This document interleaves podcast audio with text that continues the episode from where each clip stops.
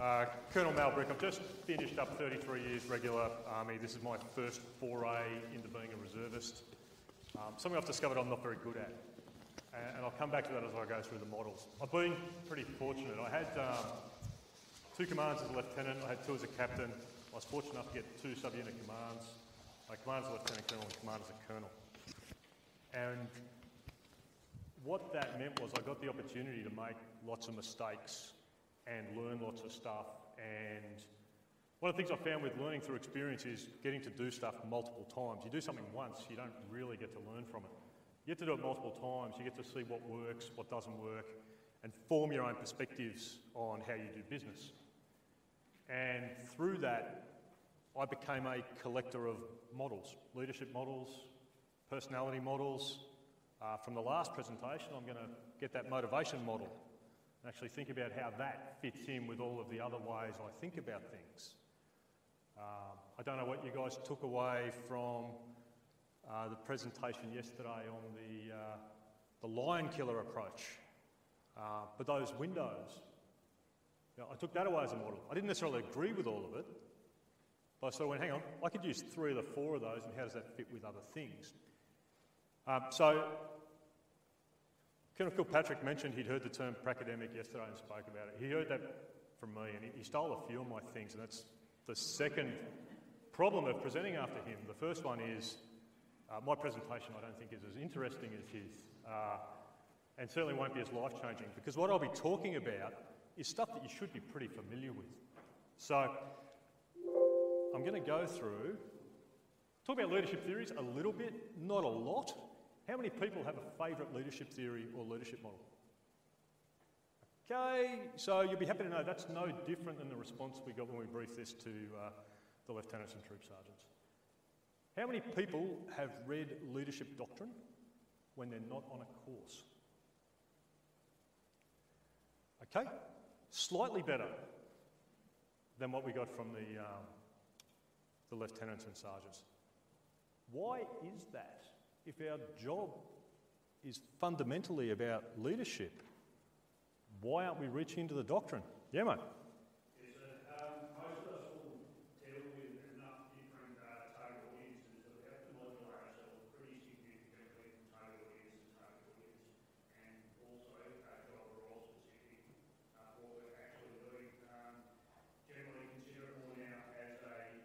Toolbox. We, we take what we need for a specific situation and we can modulate that accordingly rather than it being part of our id or our specific core values uh, that are associated with a certain type of leadership. I think that's an outstanding answer, but is the flip side of that you saying, but our leadership doctrine doesn't give us that what we need? Okay, I'm, I'm uh, we'll, we'll move on. I think we're pretty much in agreement here. Leadership doctrine personal perspective is a Frankenstein mismatch of stuff that's been put together that is not useful to me on a daily basis. Okay, I think it provides some really interesting and provides some good framework, but there's a difference between interesting and useful. Okay, so I'm going to talk about um, three leadership models, uh, two of which I expect you to have heard about, one of which I expect you probably haven't. And then I'll talk about some options for putting them to work. And I'm not trying to teach you these leadership models. I expect that you know them. What I want to do is talk about how you could actually use them to get better outcomes in your organisations. Uh, there's a lot of leadership theories, and they've developed over time from the this person is a gift of God, they've been born with great leadership skills, all the way through you know, to transactional and transformational theories. And you can read broadly what they are in Doctrine or, or Wikipedia. Uh, a lot of people that will come out to talk leadership models to you are trying to sell you something. They're trying to sell you their way of doing business. And I'll talk about that a bit more as we go through. Some things to think about. Conversations about leadership, I think, can get derailed by these. Oh, is that leadership or is it management? Does it matter? But if it's usable for you, does the particular definition of leadership or management, does it matter? Military versus civilian leadership. A lot of this stuff started with us, and we were the experts, and then industry picked it up and built a uh, built big money business out of it. We'll talk about that with a couple of the leadership models. What's the best leadership style? I think you answered that question perfectly before of actually it really depends. Uh, theory versus practice. And this is where the pracademic element comes into it. I'm not talking to you a, from a theory perspective or an academic perspective. I'm talking from my practical experience over uh, a long time of implementing leadership models and theories in the environment in a consciously deliberate way. Our leadership training is a business, it's big money. And one of the reasons why our doctrine looks like it does is because of copyright reasons for particular models that we can't include the model as it's been designed in our leadership doctrine. Which is why we have a couple of pictures in the doctrine that are inspired by this theory. Uh, uh, leader versus leadership team. I think that one's really important. And as we look at these models and as you think about leadership, think about what's the difference between me as an individual and then how would that apply actually when it's me with my leadership team? And it comes back to some of Colonel Kilpatrick's points about maximising strengths within a leadership team and, uh, and mitigating potential weaknesses. I think leading people versus leading organisations, especially at your level, is a really important consideration. The leadership approach you take to your subunit may be very different to the leadership approach you need to take to your senior NCOs as individuals. And so, how you lead your unit versus how you lead your people or key individuals can be quite different. And I spoke briefly before about the difference between interesting and useful. I really hope to make this useful for you and would appreciate that in the feedback, uh, whether I've managed to achieve that or not. So, for me, leadership theories are of no use if they sit in a book on a shelf and never get looked at. They're only useful if you can employ them.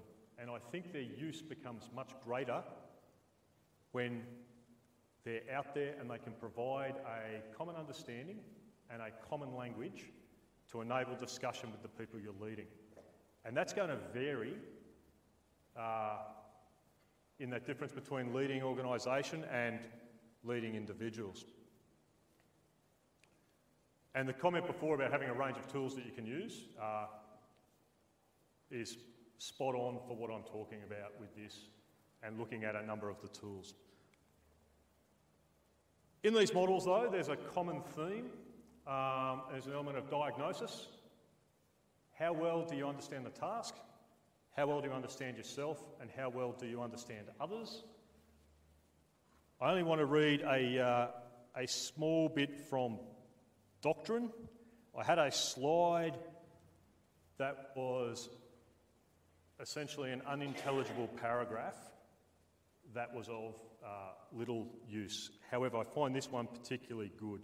Know yourself and seek self improvement. To know themselves, leaders need to understand their own preferences, strengths, and weaknesses, including how their behaviour affects others. This allows leaders to take advantages of strengths and to seek self improvement to overcome weaknesses. Knowing and understanding one's strengths and weaknesses is the first step, doing something about them is the next.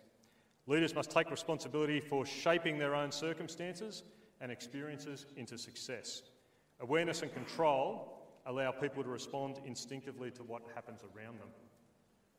And given the theme of this two days is about know yourself, know others, that bit from doctrine is actually pretty relevant and well structured.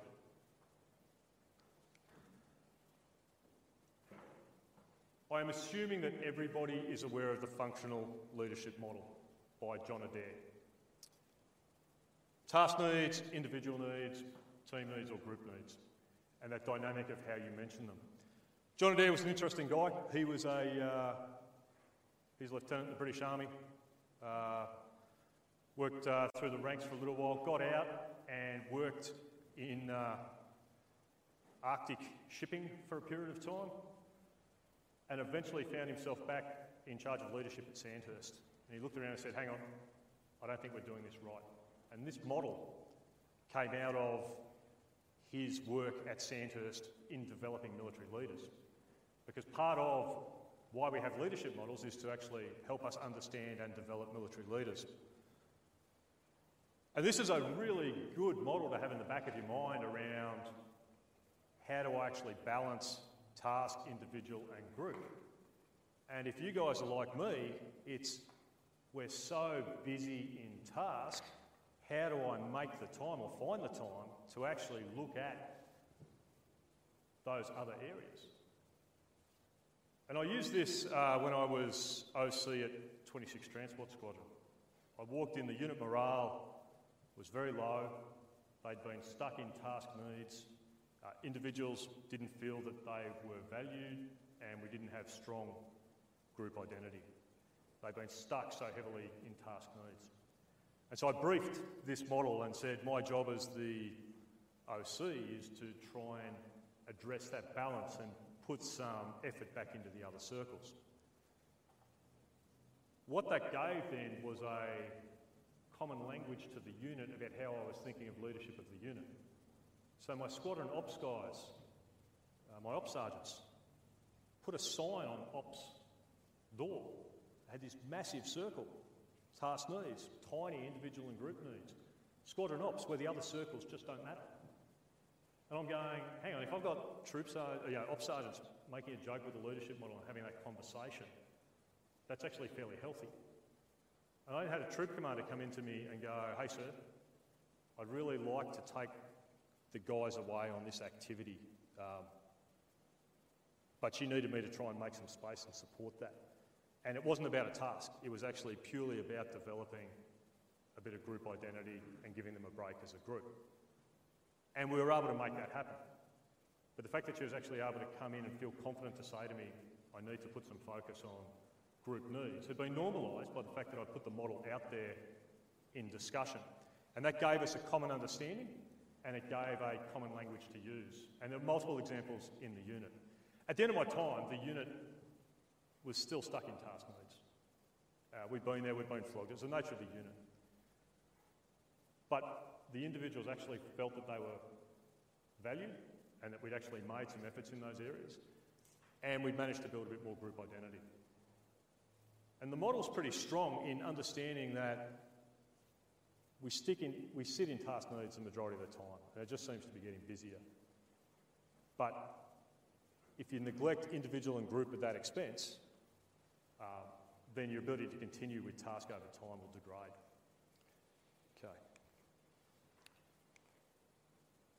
Uh, that's the bit we forget about the Adair model.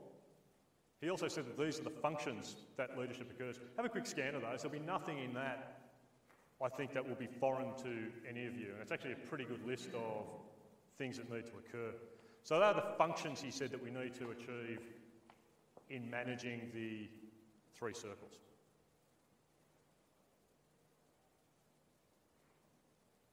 And you can see how that's flown through and should be fairly fundamental to the training we've all received over time. And because Adair started at uh, Sandhurst, his, uh, his is the only model that is uh, pure in our doctrine, I suppose, and this is pretty clear in our doctrine, because he's left it open for people to use for our purpose for education. He's not tried to monetise it the way that um, the next model has. So if you as a commander, um, understanding the interplay between the circles is useful for you and the long-term consequences of not managing it. But getting it out there as a language and thinking about um, how you can use it in your interactions with your chain of command, both up and down. And if it's that normalised language that actually lets you talk about, we're starting to struggle, I need to be able to invest in the individuals and the teams, otherwise we're not going to be able to maintain the task. And having a common language that normalises that can be useful. How familiar are people with this model, the uh, Hersey Blanchard model? Okay, situational leadership model starts changing the focus, and this is more about dealing with individuals, but you can apply it at um, organisational levels. The key element of this model is that there is no one best leadership style, it's task specific um, and it's based on the needs of the subordinate.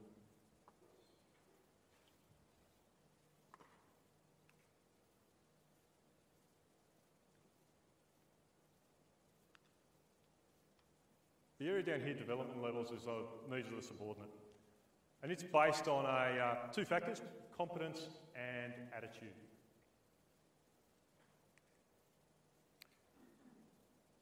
And the model says that when you first get into a role, it's likely that you will be high enthusiasm, low competence. And for me, that's the classic brand new lieutenant out of Duntroon. They come into the unit, really enthusiastic, don't know what they don't know, but they want to get on and do the job.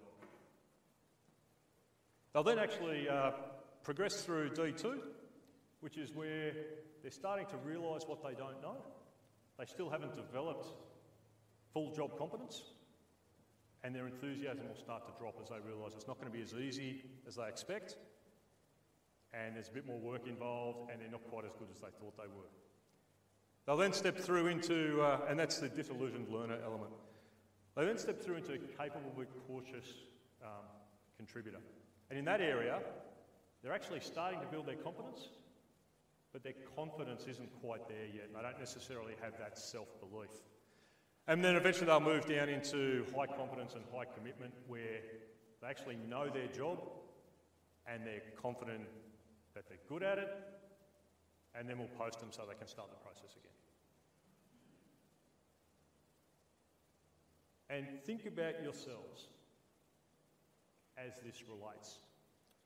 And this one's actually been pretty useful for me from a self diagnosis perspective.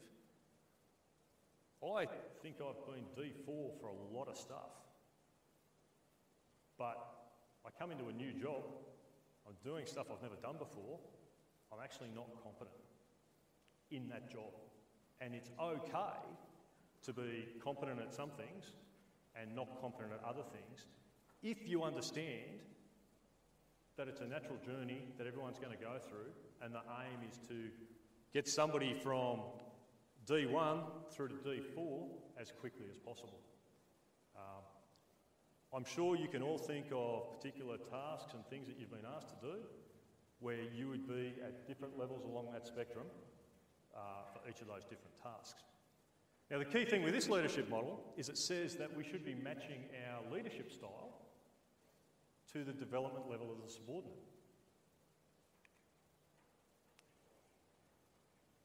And to do that, you need to diagnose where they're at. So, what's a task? How strong are their demonstrated task knowledge and skills? Have they shown that they can do this particular job?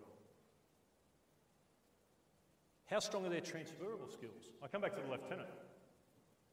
The lieutenant has strong transferable skills on how to give a set of orders. From a transport perspective, they might not know how to give a good set of convoy orders because they've never done that before, but they've got strong transferable skills. And so you'd expect them to be able to pick that up pretty quickly. How motivated are they? And how confident are they? I know people that have had great competence but no confidence in their own ability. And that changes the leadership style that's going to get the best outcomes from that individual for that task. So the aim of the four leadership styles are then matched against that development level. And the leadership styles are based on supporting behaviour and directive behaviour. It's basically saying that when somebody doesn't know how to do something, you need to be more directive. If somebody isn't, uh, their commitment or their confidence is low, you need to be more supporting. And there's real dangers of mismatch if we're providing the wrong leadership style to the wrong development style. And one of the challenges for us, I think, is that we've put mission command up on a pedestal. Mission Command is a great aspiration once we've got everybody through to D4 or our organisations through to D4. If we're applying Mission Command and the people aren't competent to receive it, then it's actually an abrogation of responsibility as a leader. So when that brand new lieutenant comes in and they're highly enthusiastic, but they don't really know what they're doing, you actually need to give them a bit more direction than Mission Command would suggest to actually bring them on that journey to actually build that competence. But they don't need a lot of support because they're enthusiastic and they're, they're going for it. And so that's where the directing style kicks in. They then start to get a little bit disillusioned. They've realised how hard it is. It actually moves more into coaching. So you're engaging with them a little bit more, you're providing them support, but you're still being, okay, here's what you need to do, what are you thinking about it, and you're still controlling the, the decisions about what happens. Into supporting, they're actually getting more competent. You're starting to drag more from them of how do you think you should do it. Actually, that sounds pretty good. I think, you know, pick one of those ways to go on. You're still providing that lot of support, but you're actually letting them get them more involved in the decision making process about how things get done to build their, their confidence so you can get them down to uh, the delegating box where pretty much you can go, mate, I know you've got this, here's what I need, crack on. And that's where we'd like to be, but you're not going to be there instantly. And if you think about your units, you've probably got individuals within it that are at different stages along that spectrum. The challenge then becomes can you afford to have this conversation with every individual that you need to do this with over time? It's actually a real challenge. And uh, just show of hands, how many people have been in a situation where they believe that they're at a particular development level and they've got completely the wrong leadership style? Either they've been given a task where their bosses, your boss has assumed you know what you're doing, you just go and crack on and you go, I don't know, how do I do that? Or you go, I've got this. Why am I being told every step? Okay. Does that resonate for people? Have you been there? Okay. Lots of, lots of head nodding. Um, so, with all these models, you can picture yourself as both the, the leader and the subordinate in them, because it, it works both ways, right? Everyone's got a boss. The real value for this model, um, I have found, is when you actually have discussions about it and you normalise the ability for somebody to say, hey, uh, you're treating me like I'm D1, I think I'm D4 for this, or vice versa. Uh, it's pretty confronting to actually go into a boss and say, I don't think I'm competent in the job you've just given me.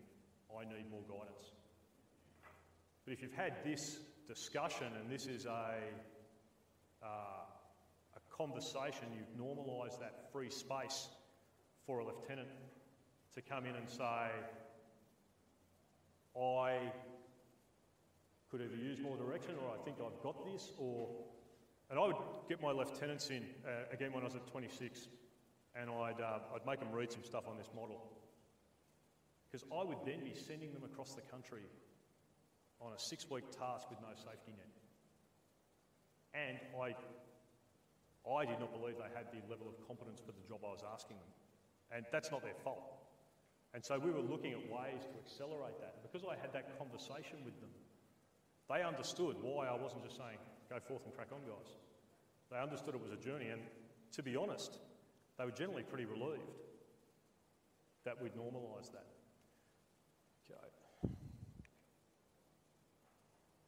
So the key element with this model is actually getting that diagnosis and alignment right between the leadership style and the developmental level. And that requires good knowledge of competence and competence of your subordinates. And I've found it much easier when you can have an open conversation about it. It doesn't necessarily need to be in this form, um, but to be able to have a framework to discuss and a framework of common language is uh, particularly useful. And it normalises that not everyone's high commitment, high competence all the time. Um, and even if you're just thinking about yourself and where you fit into things and what it is that frustrates you, from a leadership perspective, often frustration comes from uh, misdiagnosis of either competence or competence. And we all put on a pretty hard front of, I'm D4 for everything all the time. And it's fundamentally not true. Uh, I've put down the bottom there, danger of assumed competence. Um, I think we assume people are competent until proven otherwise, and that actually often has us uh, putting people in environments they don't necessarily need to be in, um, and we should actually be having a look at uh, yeah, assuming everybody's competent at everything is a high risk process. Any questions on situational leadership model before I hit the next model because it's going to go, yeah.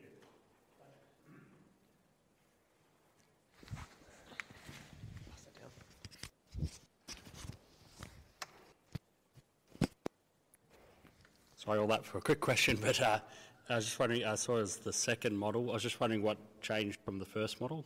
What's been the latest update?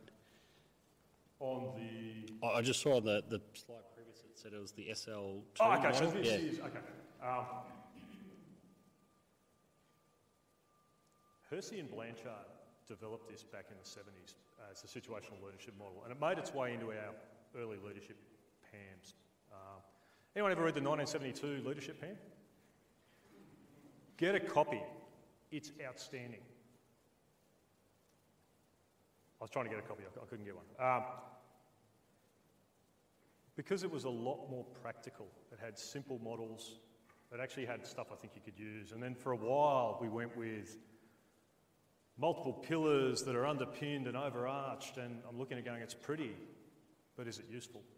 And so I think in some ways we've over complicated our leadership doctrine. And the good news is, leadership doctrine's getting a rewrite with the aim to actually make it more usable. Okay. Hersey and Blanchard split, and I've got websites for both of them linked at the back of this. And uh, so they developed the situational leadership model together, and then they split and monetised in two different areas and voraciously protect their copyright, which is uh, why we don't have um, uh, the model exactly in the doctrine. Uh, they changed some of the names. Um, they changed, uh, so this is the second, the majority of this is the, the second version of it. Um, fundamentally, no real difference. But they took a little bit of the academic language out and made it a bit more, and this is Blanchard, owns the situational leadership model too. I took some of the academic language out and a little bit more catchphrasy for their facilitators to deliver to industry. But fundamentally, no significant difference to the model. Okay, I'll, I'll move on to the next one. Has anyone heard of leader member exchange? Okay. Leader member exchange uh, was developed in the in the 70s. Um, came out of something called vertical dyad linkages, which uh, is really unimportant. Uh, but it focuses, um, surprisingly, on the exchange between leaders and members. And what it says is that based on those interactions, you will develop an in group and an out group, and you will place your people into those in groups and out groups, and you will treat them differently. It's not a very popular model, and nobody's monetising it to sell to people because it doesn't resonate because we like to think we're better than that. But as I've described that, how many people have gone, I don't do that, but geez, I've worked for someone who does? Right. Uh, so let's have, a, let's have a look at the model and I'll talk about why I think it is useful for us. Okay, it says that there's three stages uh, role taking, role making, and routinization, which I think is a made up word. Uh, in role taking, in our first interaction, I will be assessing you based off my expectations and values, and I'll get an idea of whether you are in my in group or my out group. In role making, that will start to solidify over time, and you will find yourself in uh, role making. You'll find yourself in that in group and out group.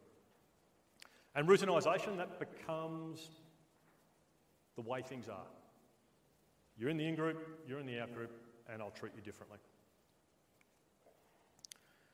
So, role taking, they're assessed in line with expectations around performance, work ethic, a range of different factors.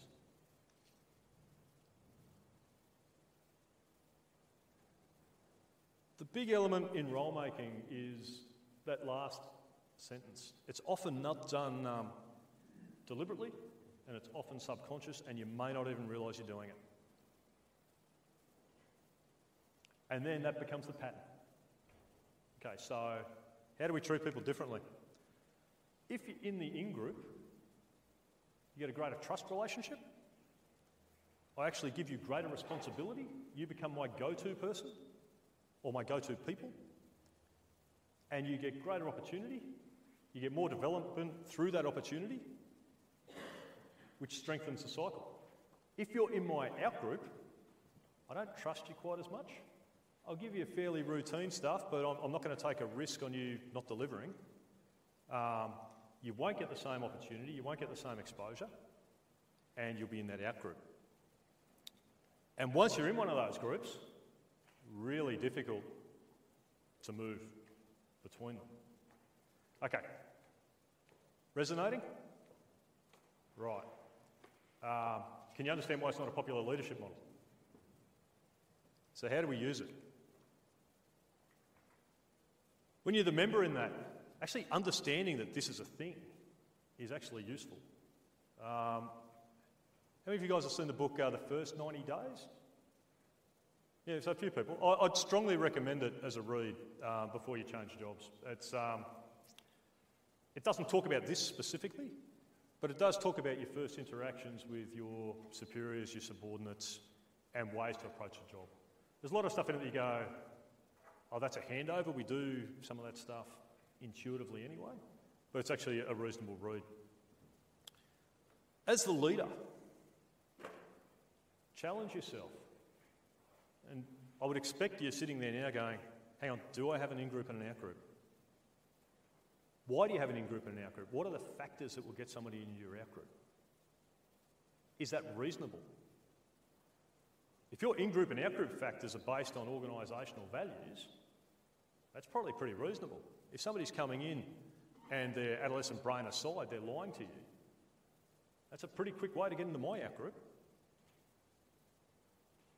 But if my out group is based on things that aren't part of organisational values like gender or unreasonable expectations I may have because I'm unaccompanied and don't have a life and expect everybody else to have that same work ethic, well, maybe that's not reasonable. So, what can you do to make your in group larger? Are the factors that are putting people into your out group fair and reasonable? And then, if somebody's in your out group, what can you do to help them transition in?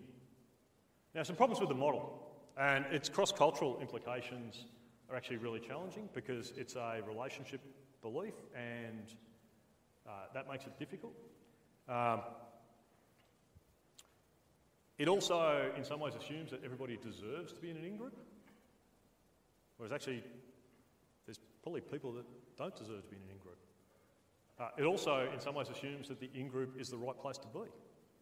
I can think of examples where I've worked at people, worked for people, and looked at their in group, out group, and gone, I don't believe I need to be in that in group. I'm actually quite comfortable with my values and being in the out group for that individual. So none of these models I put up are right. But some of them have things that can be useful. And I'm getting better at this. We need a microphone. So I'm progressing from my uh, low developmental level as we go through. Uh, hello, sir. Um, I think it's important um, as leaders that we actually know our unconscious bias, like of what we're, um, we don't actually know that we're biased towards this particular uh, group, perhaps. Um, I actually did one, uh, on- like, tested myself, and um, I didn't know this, uh, but I'm biased towards uh, larger people. Yet I find it funny because my husband's a larger person. So, yeah. So there's cause and effect with everything, right? I agree. Com- and one of the challenges with this is you may not realise, and that's why it says you may not know you're doing it. And, uh, and that's why the challenge is to go, hang on a second, am I treating my people differently? Actually, I am. Why is that? And it was only a conversation the other day. I was thinking back of. So, Lieutenant Colonel Luciani's had the misfortune of working for me twice, but we're talking about um, the first time.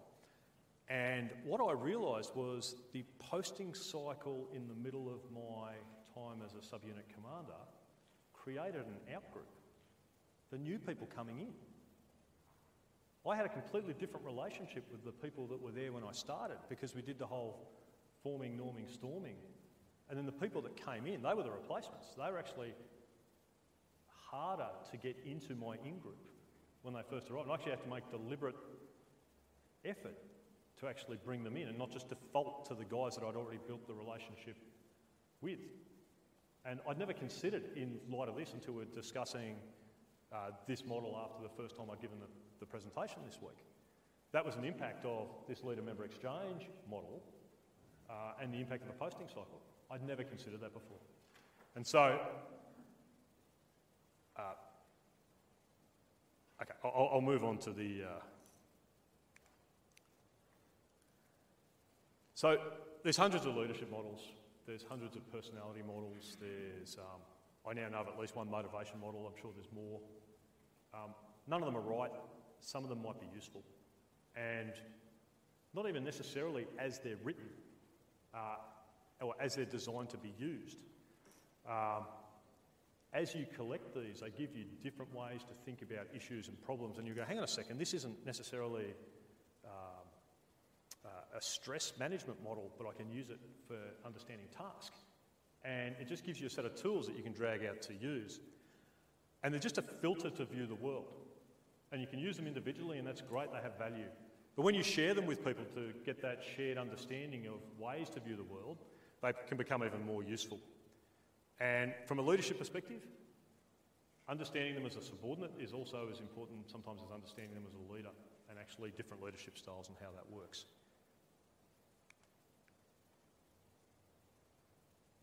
So just a couple of points on this. I've probably spoken about most of them as we go through.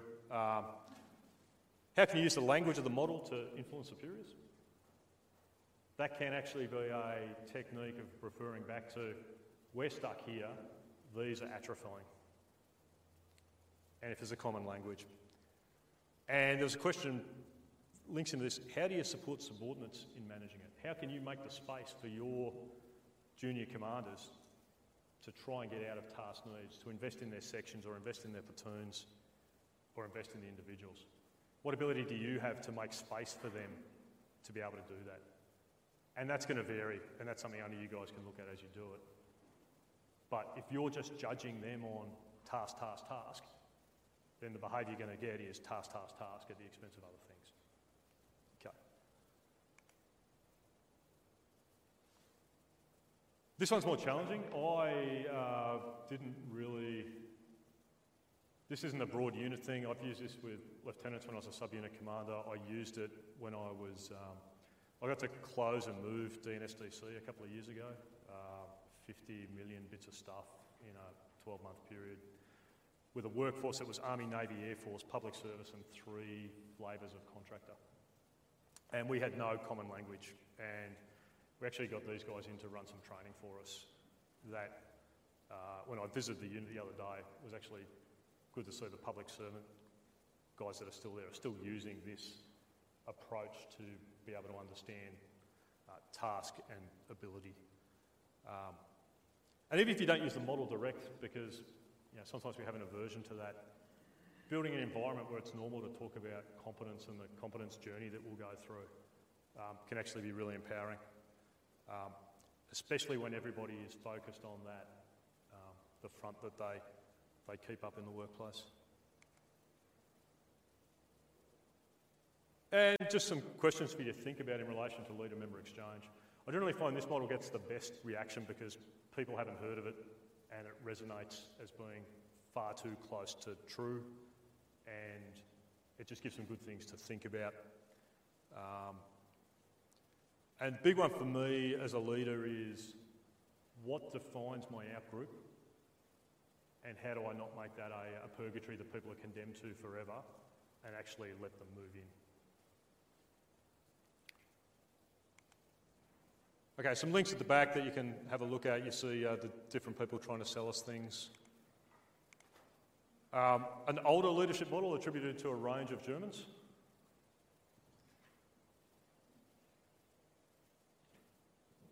Have people seen that one before? Again, useful in certain circumstances. Uh, what about Dunning Kruger? Dunning Kruger talks about our ability to self assess, and it generally says the less we know about a topic, the more we overrate our competence. And so when you think about knowing yourself um, and other people's ability to know themselves, how does that relate to this model where uh, people with a little bit of knowledge actually vastly overrate themselves? And the flip side of it is the more competent people become, the less they rate their ability because they know all the things that they don't know. Um, so, again, just a useful model that um, to have in the back of your mind for understanding. And how does that play across the situational leadership model? So when you're there and the lieutenant's going, I've got this, I'm awesome, and you're going, mate, no, you are not D1, you're D4, and you haven't actually worked it out yet. And then they're going to go on that journey uh, you know, back to where they go. And all of these models link and overlap, and they just, for me, they just sit at the back of my mind as I'm processing things, and I go, hang on, that'll fit in that, that'll fit in that. Um, okay. We'll do some questions, uh, and we'll see how running for time. I, I Okay, yeah, cool. Okay, questions?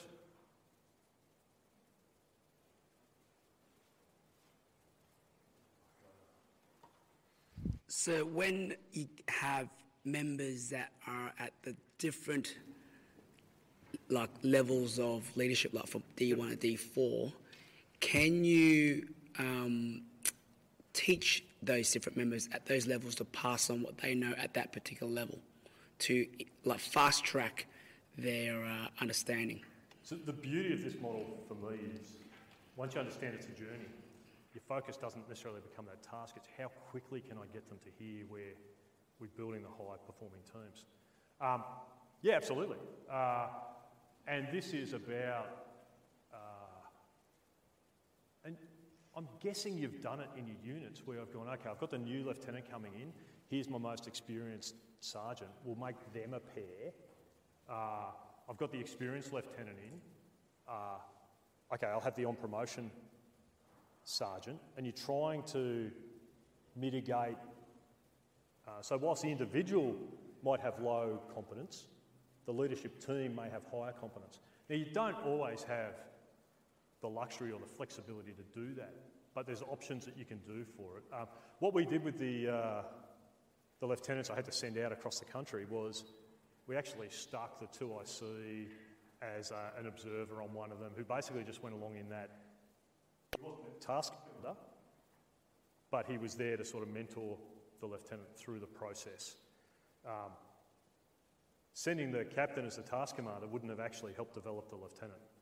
But that's sort of how we were trying to, to do it because we'd under, understood that. Uh, another, uh, slightly off the question, I was about to launch at my admin officer back when we had admin officers he wasn't performing. He wasn't meeting my expectations. He was about to be in my out group. He was pissing me off. And I don't get pissed off pretty easily. So I'm about to launch. And then I've realised he's a RAMI SSO. And I've called him and I've gone, what have you actually been trained to do? Like, what training have you had? And I realised the stuff that he wasn't doing, he'd never been taught to do. And I was about to launch on what I thought was an attitude problem, which actually it was an education problem. And so if I'd launched on that as an attitude problem, his attitude just would have got worse. Uh, it wouldn't have actually gone anywhere near fixing the problem, and it would have spiralled badly. As it was, we were able to identify that it was a knowledge problem. Trained the knowledge, his attitude went back up, he became competent and worked through it. Uh, that was a close one for me. And what we did with him was actually partnered him with some of the other lieutenants and said, hey, suck their brains about what they've been taught. You know, it's okay for you not to know this. You've never been taught it. But he'd been having the facade on of, I've got this, I've got this. So you can sort of do it with pairing and coaching and mentoring. Okay? Uh, I, I, can I ask a question without, without notice, sir? Um, uh, there was a question in Colonel Kilpatrick's lecture about, uh, uh, you said I've worked for you twice. You've used mentoring as a tool of your leadership for, with a lot of people for a long time through a lot of postings. Uh, can you make a couple, couple of comments on mentoring in command 101 for this, uh, for this audience? Okay, I don't think that's mentoring. Okay? So, know the list of things I put up about uh, uh, leadership versus management, this versus that, mentoring versus coaching, mentoring versus teaching you'll get experts that'll just go down rabbit holes about the difference and oh that's not mentoring. A mentor needs to be separate from the chain of command and a safe space and so i'll answer your actual question. For me leadership is about teaching. For me leadership is about making the people i work with better at what they do. And it's providing opportunities for them to learn and understand that they're on a learning journey. So for me leadership has always been associated with um, a learning journey for people and then becoming better at what they do whilst they are working for me. And so, because I've got that as the background of how I think about leadership and organisations, I generally go into things with more of a how do we need to develop, what do we need to develop approach. Because, um, so, uh, and there's some different leadership models around this. There's a servant leadership element to that. There's a um, an investment element for organisational good as opposed to a consumption element for short-term gain.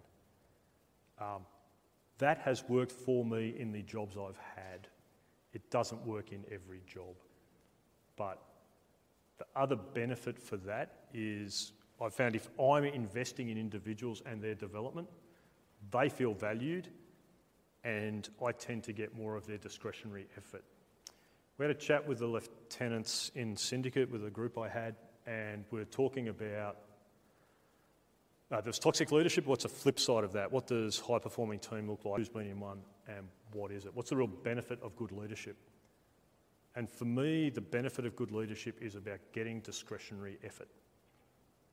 When I've worked for good leaders, I'm prepared to put in that extra. When I've worked for not so good leaders, it's uh, I'm out the door.